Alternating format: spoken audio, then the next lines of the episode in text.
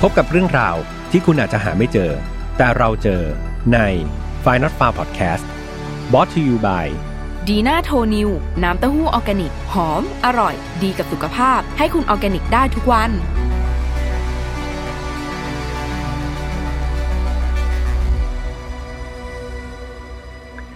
สวัสดีครับ ยินดีต้อนรับเข้าสู่ Final Fear Podcast วันนี้คุณอยู่กับผมแฮมทัชพลเช่นเคยนะครับ เรามากันใน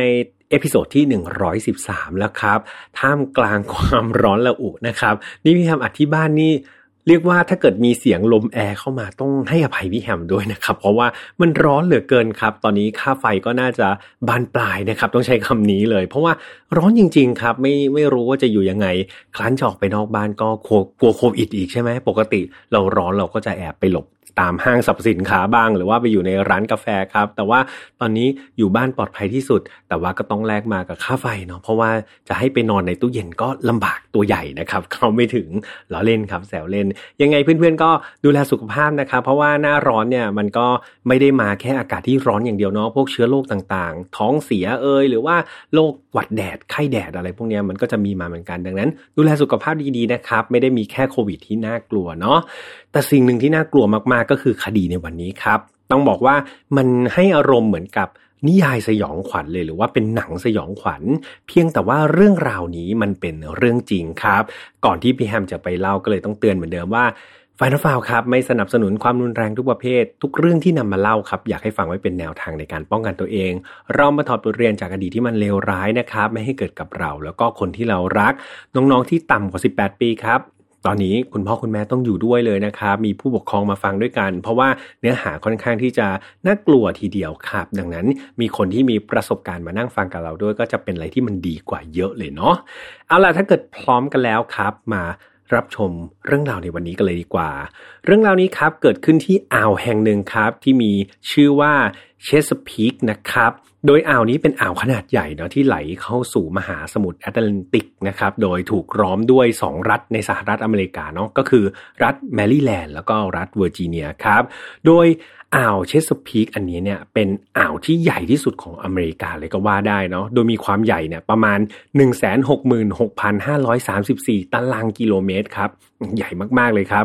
แล้วก็เป็นต้นกำเนิดแม่น้ำทั้งหมด 150 สายเลยเนาะเฉพาะอ่าวอ่าวนี้อ่าวเดียวเนี่ยด้านในมีแหล่งท่องเที่ยวครับที่ดึงดูดเนี่ยนักท่องเที่ยวแล้วก็นักผจญภัยเนี่ยเข้ามาแบบเดินทางในอ่าวเนี้ยเยอะแยะมากมายครับ แต่ปรากฏว่าในปี 2004 เนี่ย ได้มีครอบครัวครอบครัวหนึ่งครับ เขาได้ออกไปตกปลาที่อ่าวแห่งนี้แหละ แล้วก็มีเด็กคนหนึ่งในครอบครัวเนี่ย เขาก็นั่งตกปลาอยู่กับคุณพ่อคุณแม่ใช่ไหมอยู่ในเรือ ปรากฏว่าเขาเนี่ยเหลือบไปเห็นกระเป๋าใบหนึ่งครับมันลอยอยู่ในอ่าว ลอยอยู่ในน้ำนะลอยตุ๊บป่อง ตุ๊บป่องอยู่ ด้วยความเป็นเด็กก็เป็นไง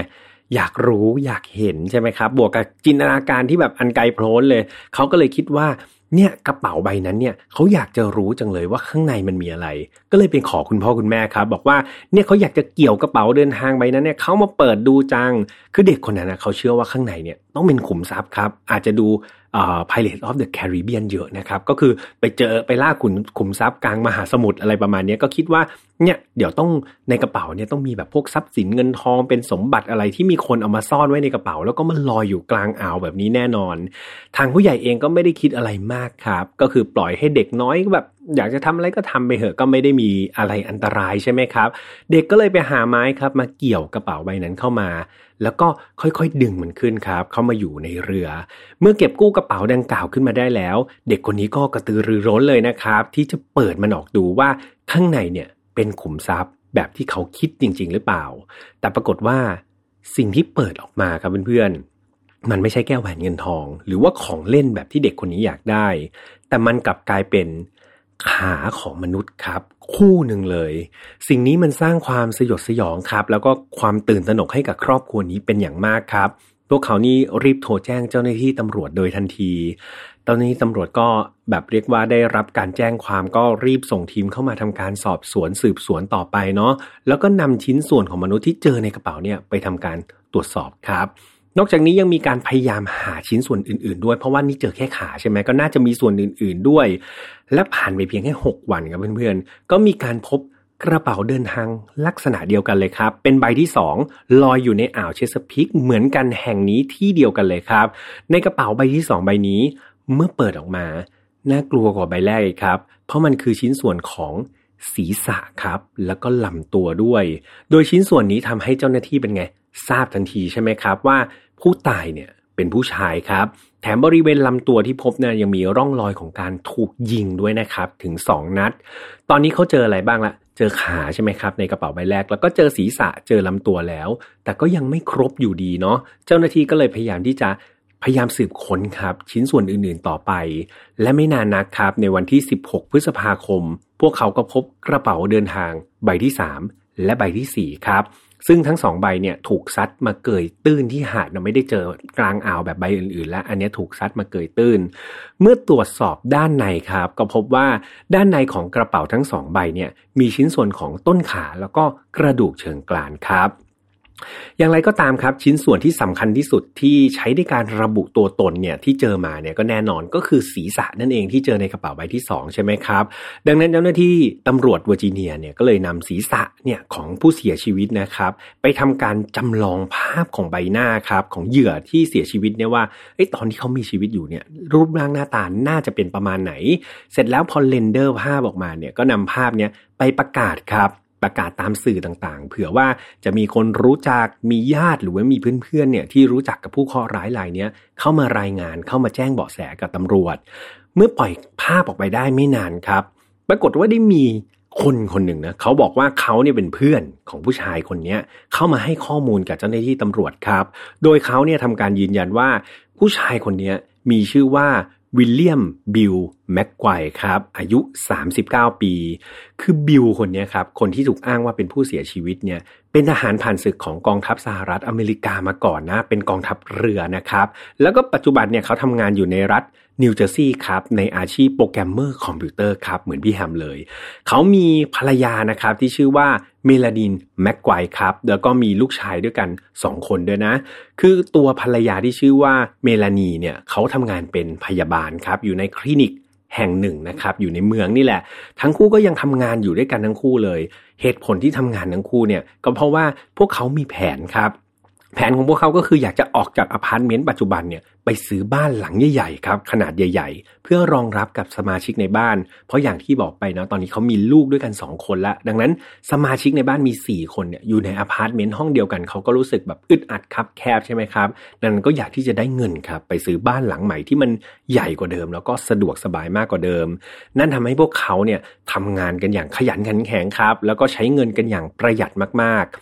ความทุ่มเทของทั้งทั้งสองคนครับก็เรียกว่าเป็นไปได้ด้วยดีเนาะพวกเขามีเงินมากพอที่จะทำแผนการนี้ได้สำเร็จในอีกไม่ช้าแล้วครับ เก็บเงินได้เยอะมากๆ อย่างไรก็ตามแผนการทั้งหมดเนี่ยมันก็ต้องปิดตัวลงนะครับ นั่นก็เพราะว่าข่าวการพบศพของบิลในกระเป๋าเดินทางตามที่ผมเล่าไปในตอนต้นนั่นเอง เจ้าหน้าที่ตำรวจครับได้มีการไปสืบหาผู้ต้องสงสัยนะครับว่า ตัวบิลเนี่ยมีศัตรูหรือเปล่านะ หรือว่ามีใครเนี่ยกำลังมีปัญหากับเขาถึงขั้นที่จะฆ่าจะแกงกันหรือเปล่า และคนแรกครับ ที่ตำรวจเนี่ยต้องการไปสืบหาข้อมูลมากที่สุด ก็ไม่ใช่ใครอื่นครับเพื่อนๆ คนนั้นก็คือเมลานีภรรยาของบิลนั่นเองในเช้าวันต่อมาครับเจ้าหน้าที่ตำรวจก็ได้เข้าไปสอบปากคำเมลานีคนนี้ครับ โดยพวกเขาได้ถามเมลานีว่าบิลกับเธอเนี่ยความสัมพันธ์เป็นยังไงบ้างนะ มีปัญหาอะไรกันหรือเปล่า เมลานีก็ได้ยอมรับครับว่าในวันที่ 28 เมษายนครับ พวกเขาทั้งสองคนเนี่ยได้ทะเลาะกันแบบรุนแรงมากๆ พวกเขาได้โต้เถียงกันอย่างหนักเลยนะ ก่อนที่สุดท้ายเนี่ยบิลที่เป็นสามีเนี่ยจะลงมือครับ ตบหน้าเธออย่างรุนแรงเลย จากนั้นเนี่ยไม่พอนะหลังจากตบหน้าแล้วเนี่ยบิลก็ได้ ผลักเธอครับไปติดกับกำแพง แล้วก็ดันตัวเธอไว้เป็นเพื่อนจินตนาการเนาะคือดันตัวผู้หญิงติดไว้กับกำแพง ก่อนที่จะเอาผ้าเช็ดหน้าครับ อุดปากเมลานีเอาไว้ไม่ให้กรีดร้องนะครับเพื่อขอความช่วยเหลือ คือตอนนั้นนะเมลานีเนี่ยเธอก็รู้ตัวแล้วว่าเธอสู้บิลไม่ได้อยู่แล้วบิลเป็นทหารมาก่อนด้วย โหตัวใหญ่กำยำเลย แรงก็เยอะกว่า เธอก็เลยได้แต่ยอมครับ ยอมให้เขาเนี่ยทำร้ายร่างกายเธอตามที่เขาต้องการ แต่ไม่นานนักครับ บิลก็สงบสติอารมณ์ ของตัวเองได้เนาะแล้วก็วิ่งออกจากอพาร์ตเมนต์ไป โดยหลังจากที่บิลออกจากบ้านไปแล้วเนี่ยเมลานีก็รีบหนีเลยครับหอบลูกชายสองคนเนี่ยหนีออกจากอพาร์ตเมนต์แบบหนีไปให้ไกลที่สุด แล้วก็ไปอยู่ที่บ้านของคนรู้จักแทน เมลานีบอกว่าบิลเนี่ยเป็นคนที่อารมณ์แบบรุนแรงมากๆครับ เป็นคนโมโหร้ายแล้วก็ชอบที่จะทำร้ายร่างกายเธออยู่เสมอเลย อย่างไรก็ตามครับ เมลานีได้บอกว่าเธอเองเนี่ยเอาจริง ๆ ลึกๆเนี่ย เธอก็รู้สึกว่าเธอรับไม่ได้นะ เธอมีแผนที่จะอยากขาดกับบิลอยู่แล้วครับ เธอคิดว่าการจบเรื่องราวแย่ๆแบบเนี้ยด้วยวิธีการหย่าเนี่ย มันเป็นทางออกที่ดีที่สุด ดังนั้นเธอไม่ได้คิดจะไปฆ่าบิวอยู่แล้ว จะฆ่าแกงกันไปทำไม ถ้าแค่อยู่ด้วยกันไม่ได้ก็แค่เลิกกันไม่ง่ายกว่าหรอ ดังนั้นเมลานีก็เลยบอกว่า เอาจริงๆ เธอไม่มีแรงจูงใจอะไรเลยครับ ถึงขนาดที่จะต้องไปฆ่าบิล นอกจากนี้ครับ เธอยังเล่าว่าบิลเนี่ยเป็นคนที่ชื่นชอบการพนันเป็นอย่างมากเลยนะ เขามักที่จะไปบ่อนการพนันครับ แทบทุกครั้งทุกเวลาเลย พอว่างเมื่อไหร่เนี่ยเล่นการพนันตลอด เธอยังคาดว่าคนที่ปลิดชีวิตของบิลเนี่ย น่าจะเป็นคนในแวดวงการพนันครับ หรืออาจจะเป็นคนที่บิลเนี่ยไปกู้เงินมา เพื่อเล่นการพนันก็เป็นได้ อย่างไรก็ตามครับเจ้าหน้าที่ตำรวจได้ทำการตรวจสอบอพาร์ตเมนต์ก่อนเนาะซึ่งเป็นที่อยู่ของบิลแล้วก็เมลานีแล้วก็ครอบครัวของเขา ก็พบจุดที่น่าสังเกตครับเพื่อนๆ คือตำรวจเนี่ยพบว่าส่วนต่างๆของบ้านเนี่ยมันเสมือนได้รับการทำความสะอาดเป็นอย่างดีครับ คือมันสะอาดแบบผิดหูผิดตาสะอาดแบบผิดปกติ คือต้องบอกเพื่อนๆว่าปกติเราอยู่บ้านเนี่ย บ้านเราดูแลสะอาดจริง ๆ แต่นี่ลักษณะมันสะอาดแบบสะอาดนิ้งเลยครับ เหมือนกับว่ามีการรับจ้างคนข้างนอกมาทำความสะอาดโดยเฉพาะ นอกจากนี้บริเวณผนังครับ ผนังของห้องเนี่ยยังเพิ่งมีการทาสีใหม่อีกด้วย ซึ่งดูแล้วมันก็เป็นอะไรที่แปลกมากๆ เพราะว่าดูแล้วทั้งคู่ที่เป็นไงเขาทำงานทั้งคู่ถูกไหมครับ แถมยังมีลูกอีกสองคน แล้วกลับมีอพาร์ตเมนต์ที่แบบเหมือนได้รับการดูแลที่สะอาดมากๆ มันก็ดูเป็นอะไรที่แบบ ไม่ค่อยจะ make sense เท่าไหร่ เพราะคนทำงานหนักเนี่ยกลับมาบ้านก็เหนื่อยดูแลลูกเสร็จก็นอนแล้ว นี่มันนั่งทำความสะอาดบ้านก็ดูเป็นอะไรที่ตำรวจเขาก็เอะใจ แถมอีกเรื่องหนึ่งที่พี่แฮมเล่าไปจำได้ใช่ไหมครับ คือตัวเมลานีกับบิลเองเนี่ยก็เขามีแผนจะเหมือนตัวเมลานีเนี่ยเขาบอกว่าเขามีแผนจะหย่ากับบิลอยู่แล้ว ความสัมพันธ์ก็ย่ำแย่อยู่แล้ว ดังนั้น คนที่จะหย่าอยู่แล้วจะมีอารมณ์แบบมา renovate ห้องไปเพื่ออะไรถูกไหมครับ จะมาจ้างช่างมาทาสีบูรณะห้องใหม่เพื่ออะไร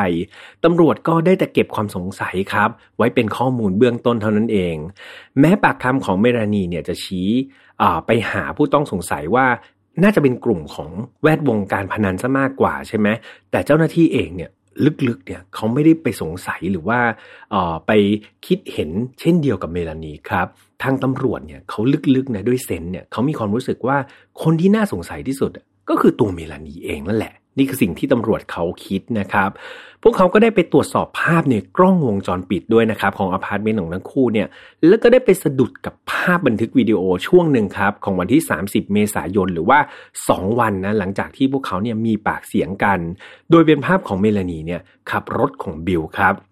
คือเธอเนี่ยขับออกจากอพาร์ตเมนต์ไป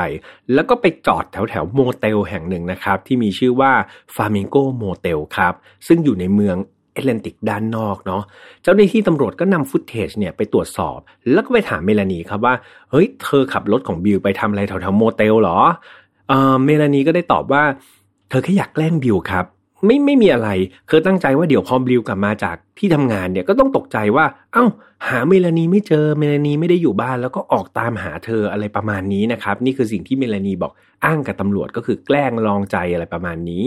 แต่คำให้การนี้มันกลับฟังดูแปลกๆครับ เจ้าหน้าที่ก็รู้สึกว่าเฮ้ยมันไม่เมคเซนเลยนะ ที่เมลานีจะมีอารมณ์แกล้งบิวแบบนั้นใช่ไหมครับดังนั้นที่เพิ่งโดนทำร้ายร่างกายมาอย่างรุนแรงเมื่อสองวันก่อน หลังจากที่ผ่านไปประมาณ 3 สัปดาห์ครับ หลังจากที่บิลออกจากบ้านไปเนี่ยเมลานีก็ได้ไปเดินเรื่องฟ้องหย่าบิลนะครับ แต่ว่าเธอเนี่ยไม่เคยรายงานการหายตัวไปของบิลเลยเนาะแม้แต่ครั้งเดียวคือมันแปลกมากๆครับ สามีภรรยาเนี่ยหลังจากวันที่ทะเลาะกันเนี่ยปรากฏว่าบิลไม่กลับบ้านมาเลยสามอาทิตย์นะครับเพื่อนๆแต่ว่าคนเป็นภรรยาเนี่ยกลับไม่แจ้งความนะครับ บอกเจ้าหน้าที่ตำรวจว่าเฮ้ยสามีตัวนี้หายตัวไป แต่เธอกลับไปเดินเรื่องหย่าร้างแทนครับ ซึ่งมันก็เป็นอะไรที่มันผิดปกติ คืออย่างน้อยอยากจะหย่าก็ได้ แต่ว่าสามีหายไปทั้งคนก็โทรแจ้งเจ้าหน้าที่ตำรวจก่อนก็ยังดีใช่ไหมครับ แต่นี่เธอนิ่งเฉยเลยครับ สามีไม่ติดต่อมาสามอาทิตย์นิ่งเฉย ไปเดินเรื่องหย่าร้างอย่างเดียวเลย สิ่งนี้มันยิ่งสร้างความน่าสงสัยในตัวเมลานีเป็นอย่างมากครับ แล้วหลังจากที่ตำรวจเนี่ยยิ่งสืบยิ่งขุดเนี่ยทุกอย่างเนี่ยมันกลับชี้ไปที่ตัวเมลานีทั้งนั้นเลยเพื่อนๆ เจ้าหน้าที่ตำรวจครับได้มีการตรวจพบนะครับว่าเมลานีคนนี้ ได้ไปซื้อปืนพกจุด38 ด้วยครับ ในวันที่ 25 เมษายน หรือว่า 3 วันก่อนที่บิลเนี่ยจะหนีออกจากบ้านไปตามที่เมลานีเล่าเนาะและที่สำคัญครับ ผลการชันสูตรศพบิลเนี่ยพบว่าร่องรอยการถูกยิงนั้นครับ เกิดจากอาวุธปืนจุด38 ครับ แบบเดียวกันกับที่เมลานีซื้อแบบเป๊ะๆเลยครับ ซึ่งเจ้าหน้าที่ตำรวจเนี่ยก็ได้สอบถามเมลานีว่า เฮ้ย เธอซื้อปืนไปทำไมหรอ อยู่ดีๆทำไมถึงซื้อปืน เมลานีก็อ้างครับ บอกว่า เฮ้ย เธอไม่ได้ซื้อเอง บิวเป็นคนฝากเธอซื้อเนี่ย บิวเป็นคนวาดเหมือน บังคับแหละแกบังคับ บอกว่าเนี่ยไปขอร้องบอกว่าไปซื้อปืนให้หน่อยอะไรประมาณนี้ เธอก็เลยไปซื้อตามที่บิลสั่งเท่านั้นเอง แต่เมื่อตำรวจครับถามหาถึงปืนกระบอกนั้นว่าตอนนี้ปืนกระบอกนั้นอยู่ที่ไหน เมลานีกลับตอบว่า เธอก็ไม่รู้เหมือนกันครับ ว่าตอนนี้ปืนอยู่ที่ไหน เธอบอกว่าเธอก็บอกแล้วไงว่าบิลเป็นคนฝากแบบให้เธอไปซื้อให้ แล้วพอเธอซื้อให้เสร็จเธอก็เอาปืนไปให้บิลไงแล้วตอนนี้บิลไปอยู่ไหนก็ไม่รู้ดังนั้น ปืนก็อยู่กับบิลสิมาถามเธอเธอจะรู้ได้ไง นี่คือสิ่งที่เธอ แก้ตัวกับตำรวจนะครับ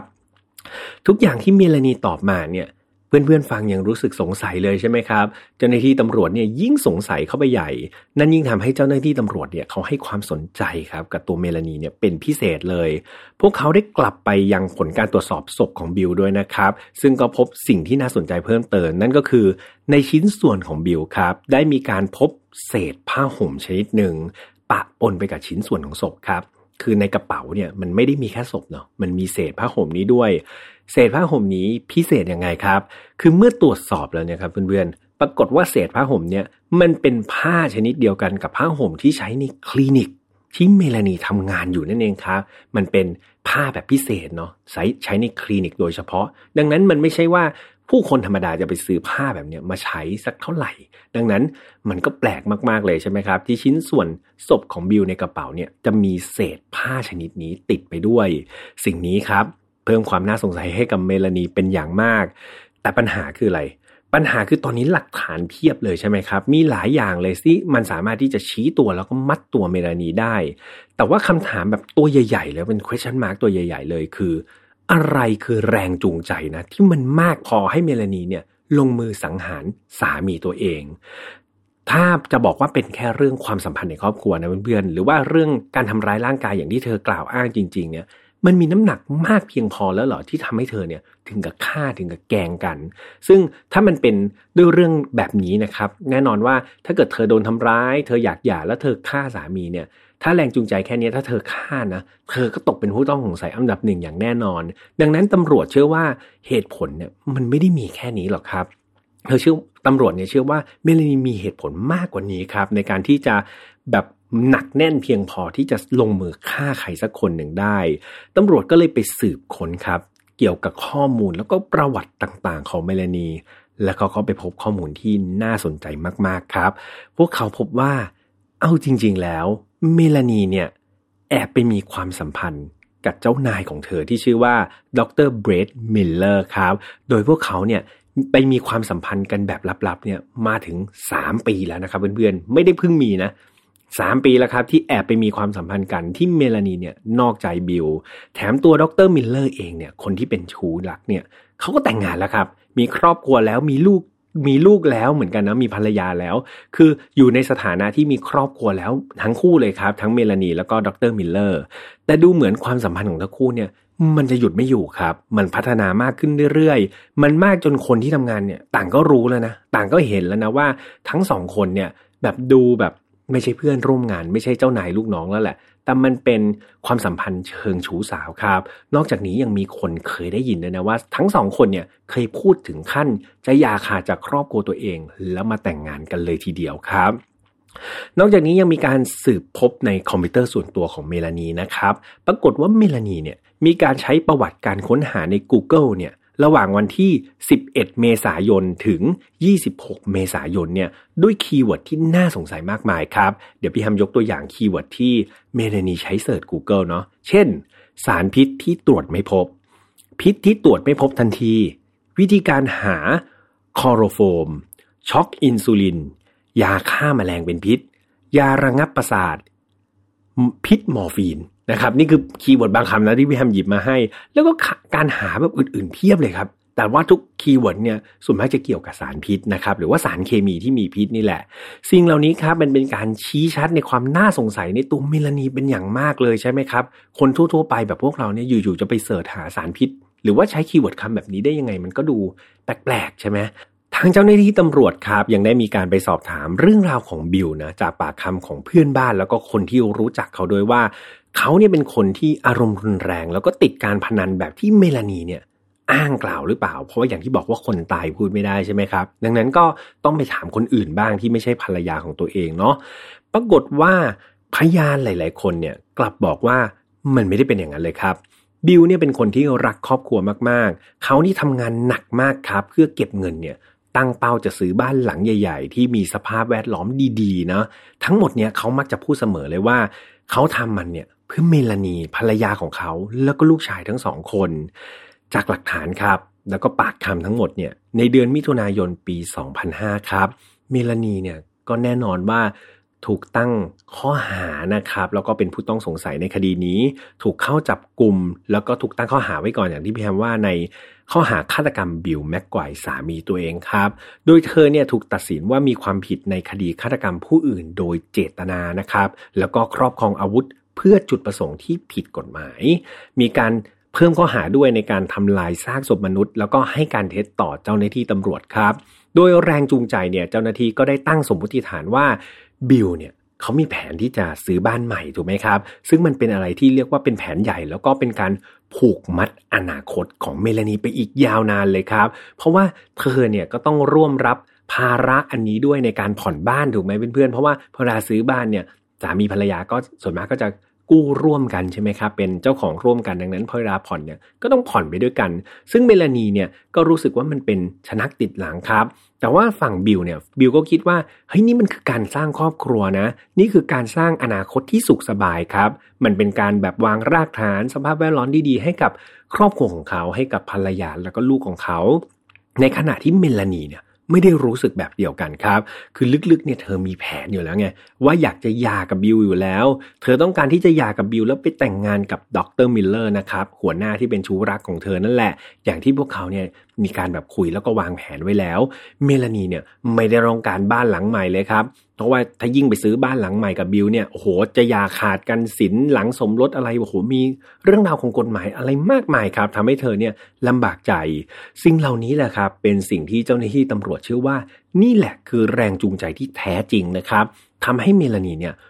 คิดวางแผนครับ วางยาบิวนั่นเอง ก็คือบิวเนี่ยได้รับสารพิษตามที่เมลานีเนี่ยทำการเสิร์ชข้อมูลใน Google เนาะแล้วเธอเนี่ยเป็นนางพยาบาลอยู่แล้ว เธอรู้ครับว่าสารพิษประเภทนี้สามารถหาซื้อที่ไหน แล้วก็มาทำการวางยาบิวครับ หลังจากที่บิวได้รับสารพิษไปเนี่ยเพื่อความชัวร์เมลานีก็เลยทำการ ยิงเขาครับ ด้วยปืนที่ซื้อมานั่นเอง หลักฐานที่นำมาชี้ชัดเมลานีได้ก็คือสารพิษครับ ที่ชื่อว่าคลอรัลไฮเดรตครับ ซึ่งพบในรถของบิลด้วยนะ พร้อมกับหลอดฉีดยาที่คล้ายในลักษณะเดียวกันกับที่เมลานีเนี่ยใช้ที่ทำงานเลยนะครับ อัยการเนี่ยเชื่อว่าเมลานีเนี่ยได้ใส่ไอสารพิษคลอรัลไฮเดรตเนี่ยแหละ ลงไปในเครื่องดื่มนะครับ ให้บิลเนี่ยได้ดื่มเข้าไป ก่อนที่บิลหลังจากได้รับสารพิษ เขาก็หมดสติครับ แล้วเมลานีก็ทำการปิดชีวิตเขาด้วยการยิง จากนั้นเธอก็ทำการชำแหละศพนะครับ แบ่งออกมาเป็นท่อนๆ โดยใช้มีดแล้วก็เลื่อยครับก่อนที่จะห่อชิ้นส่วนศพต่างๆ เนี่ยไปใส่ในถุงขยะ แล้วก็ปิดด้วยเทปกาวนะครับ สุดท้ายก็นำมันทั้งหมดเนี่ย ยัดลงไปในกระเป๋าเดินทาง แล้วก็นำไปทิ้งในอ่าวเชสพีกนั่นเอง นอกจากนี้ครับยังมีการพบว่าเมลานีเนี่ยได้นำเสื้อผ้าทั้งหมดของบิลเลยครับเอามาทั้งบ้านเลยนะ ยัดลงไปในถุงขยะทิ้งรวมไปกับซากศพนะครับ ทิ้งรวมไปกับเศษ แบบชิ้นส่วนศพของบิลอีกด้วย ดังนั้นในกระเป๋าเดินทางเนี่ยที่พบเศษศพของบิลเนี่ยก็จะมีพวกเสื้อผ้าของเขาเนี่ยปะปนไปด้วย ในขั้นต้นครับเมลานีได้รับการประกันตัวออกไปชั่วคราวนะ โดยระหว่างที่มีการทบทวนคดีนั้นครับ ก็เมรินก็ ต้องออกไปกักบริเวณไว้ก่อนครับ ก็คือแบบมีโทษอยู่แล้ว แต่ว่าได้รับการประกันตัวไว้ก็อยู่ในสายตาของตำรวจ ปรากฏว่าในระหว่างที่เมลานีได้รับการประกันตัวไม่ได้อยู่ในคุกนั่นนะตำรวจเนี่ยได้รับจดหมายนิรนามฉบับหนึ่งครับ โดยในจดหมายเนี่ยระบุเอาไว้ว่า เอาจริง ๆ แล้ว เมลานีเนี่ยไม่ใช่คนร้ายหรอกนะ เธอคือผู้บริสุทธิ์ แต่ฆาตกรตัวจริงที่ทำการฆาตกรรมบิวคนนั้นเนี่ยเป็นคนอื่นที่ผิดใจแล้วก็เป็นศัตรูกับบิลต่างหากล่ะ นั่นก็เพราะว่าบิลเนี่ยเอาจริง ๆ แล้วเขาเป็นคนไม่น่าเชื่อถือ แล้วก็เป็นคนโลภมากสุดๆเลย อย่างไรก็ตามครับ สิ่งนี้มันเป็นเพียงจดหมายนิรนามใช่ไหมครับ ไม่ได้ลงชื่อจากใครก็ไม่รู้ นั่นหมายความว่าความน่าเชื่อถือมันต่ำสุดๆเลยครับ คือเมลานีจะไปจ้างใครเขียนก็ได้ หรือว่าเธออาจจะเขียนเองก็ได้เนาะทางเมลานีเองเนี่ยหลังจากที่ได้รับการประกันตัวไปเธอก็พยายามที่จะสู้คดีครับ พยายามที่จะไปหาทนายมา หาหลักฐานหาแรงจูงใจมาสู้คดี ทางทนายของเธอก็อ้างว่ามันไม่เห็นมีพยานคนไหนเลยนะที่เห็นชัดๆ หรือว่ายืนยันได้ว่าเมลานีเนี่ยคือคนที่ฆาตกรรมบิลทั้งหมดมันคือเหมือนเป็นข้อสมมติฐานของเจ้าหน้าที่ตำรวจทั้งนั้นเลย จากข้อมูลก็ไม่มีร่องรอยการฆาตกรรมในอพาร์ตเมนต์ของเขาด้วยซ้ำดังนั้นมาจับเธอได้ไง แถมปืนที่ถูกกล่าวอ้างเนี่ย มันก็เป็นตามที่เธอบอกไงว่ามันเป็นปืนของบิลเธอไม่ได้ซื้อเอง ดังนั้นเธอจะใช้ปืนอันเนี้ยก็ไม่รู้ว่าเธอจะใช้เป็นด้วยหรือเปล่า ดังนั้นมันเป็นปืนของบิลบิลอาจจะพกไป แล้วก็โดนคนร้ายเนี่ยแย่งปืนไปสังหารเขาก็เป็นได้ นอกจากนี้ครับทนายของเมลานีก็ยังพยายามโน้มน้าวศาลนะครับว่าบิลเนี่ยมีส่วนเกี่ยวข้องกับการพนันแน่ๆ เขาต้องเข้าไปเกี่ยวข้องกับผู้มีอิทธิพลอย่างแน่นอน มันไม่มีทางเลยนะที่การสังหารที่เหี้ยมโหดขนาดนี้มันจะเกิดจากผู้หญิงตัวคนเดียวครับ แบบเมลานีได้ มันเป็นไปไม่ได้ นั่นคือสิ่งที่ทนายของเมลานีเนี่ยพยายามที่จะสู้คดีนะครับ อย่างไรก็ตามสุดท้ายแล้วครับ หลักฐานแล้วก็ข้อมูลทั้งหมดเนี่ยทางศาลก็ได้มีการตัดสินว่าเมลานี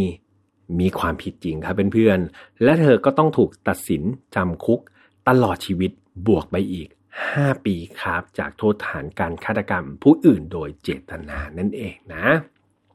และนี่ก็คือเรื่องราวทั้งหมดนะครับ คดีความในวันนี้ที่พี่แอมนำมาเล่าให้กับทุกคนฟังนะครับ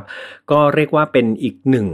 คดีเนาะที่มีแรงจูงใจมาจากความสัมพันธ์ในครอบครัว คือข้อมูลทุกอย่างครับ ไม่ว่าจะเป็นข้อสมมติฐาน ไม่ว่าจะเป็นเรื่องราวคำกล่าวอ้างจากบุคคลใดบุคคลหนึ่งเนี่ยของเรื่องราวในวันนี้ ต้องบอกว่ามันล้วนแล้วเกิดจากความสัมพันธ์ในครอบครัวทั้งนั้นเลยครับ มันอาจจะเริ่มจาก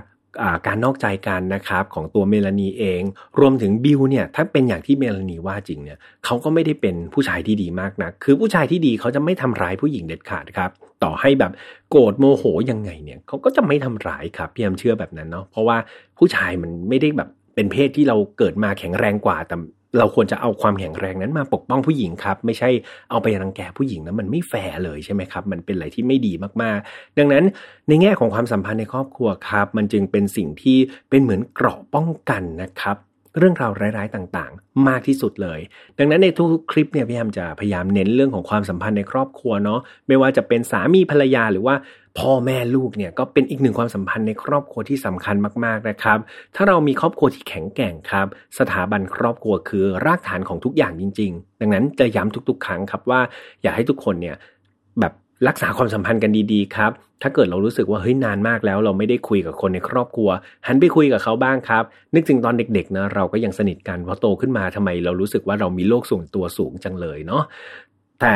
อีกหนึ่งความสัมพันธ์ครับในแง่ของสามีภรรยาหรือว่าที่เป็นแฟนกันเนี่ย เอาจริง ๆ ถ้ามันเป็นความสัมพันธ์แบบ toxic เนาะเป็นความสัมพันธ์ที่มันไม่ดีเนี่ย การอยู่หรือว่ายื้อนานไปเนี่ยเอาจริงๆมันก็อาจจะเจ็บปวดทั้งคู่ ดังนั้นการยุติความสัมพันธ์ก็อาจจะเป็นอีกหนึ่งทางออกนะครับ แต่อันนี้พี่ไม่ได้ชี้แนะนะว่าเฮ้ย คุณมีความสัมพันธ์ไม่ดีกับแฟนคุณต้องเลิกทันที คืออาจจะมีระยะเวลาในการปรับจูนหากันนะครับพยายามทำความเข้าใจกันและกัน แต่สุดท้ายแล้วถ้าเคมีสองคนมันไม่เข้ากัน มันก็ฝืนไปมันก็ไม่รู้จะฝืนไปทำไมสุดท้ายมันก็เสียเวลาทุกคนเปล่าๆเนาะยังไงก็ขอให้ทุกคนพิจารณาแล้วก็ดูแลความสัมพันธ์ตัวเองดี ๆ ดีกว่านะพี่แอมเชื่อว่าสุดท้ายแล้วคู่ของตัวเองนั่นแหละ รู้ดีที่สุดนะครับ เป็นกำลังใจให้จริง ๆสำหรับไฟนอตฟาวครับ เราออกอากาศทุกวันอังคารเหมือนเดิมครับ ทางช่อง Mission to Pluto เนาะไม่ว่าจะเป็น YouTube Spotify SoundCloud Podbean Apple Podcast นะครับ ใครที่ชอบไฟนอตฟาวอย่างเดียวเนาะสามารถติดตามกันได้ใน Spotify แล้วก็ Apple Podcast ครับ ตามเข้าไป Follow นะสัญลักษณ์สีแดง เข้าไปฟังกันเยอะๆนะครับ ถ้าเกิดแบบดู YouTube เสร็จแล้ว อยากจะเปิดฟังในรถก็ไปฟังใน Spotify หรือ Apple Podcast ด้วยก็ได้นะพี่แอมก็จะดีใจมากๆครับ แล้วเรามีแฟนเพจ Mission to Pluto ด้วยครับ เข้าไปกดไลค์กันได้นะ แล้วก็แชร์เนื้อหาดีๆ ที่ตอนนี้เราเปลี่ยนเป็นทีม Mystery Club นะครับจะเป็นเรื่องราวที่ น่ากลัวนิดหนึ่งลึกลับนิดหนึ่งนะครับ เข้าไปอ่านกันได้ และสุดท้ายครับกับ Final f a r Family ครับ ในนั้นมีกลุ่มอยู่หมื่นกว่าคนนะครับ ก็พี่แอมก็เข้าไปบ้างไม่เข้าไปบ้างครับหลังๆ เพราะว่าอาจจะบริหารจัดการเวลา ได้ยากนิดหนึ่งหลังจากที่ไปติดเชื้อโควิดนะครับ แต่ตอนนี้เริ่มที่จะเซตอะไรได้ดีมากขึ้น นี่ก็สต็อกไว้หลายตอนนะครับดังนั้นเพื่อนๆ อุ่นใจได้ครับว่าจะมี File Not Found ฟังกันอีกนานๆกันเลยทีเดียว แล้วก็สามารถที่จะเข้าไปพูดคุยกันครับ แบบคดีในวันนี้ ถ้าคิดเห็นอย่างไร มีข้อมูลมากกว่าที่พี่แอมหามาอย่างไร เข้าไปแชร์กันได้ใน File Not Found Family พี่แอมไปรออ่านแล้วก็รอตอบของทุกคนอยู่นะครับสุดท้ายดูแลตัวเองดีๆ แล้วเจอกันใหม่วันอังคารหน้านะครับทุกคนขอให้ทุกคนมีสุขภาพร่างกายที่ดี จิตใจที่แข็งแรง แล้วเจอกันครับ สวัสดีครับ พบกับเรื่องราวที่คุณอาจจะหาไม่เจอ แต่เราเจอใน f i n a l f a r Podcast Presented by ดีน่าโทนิว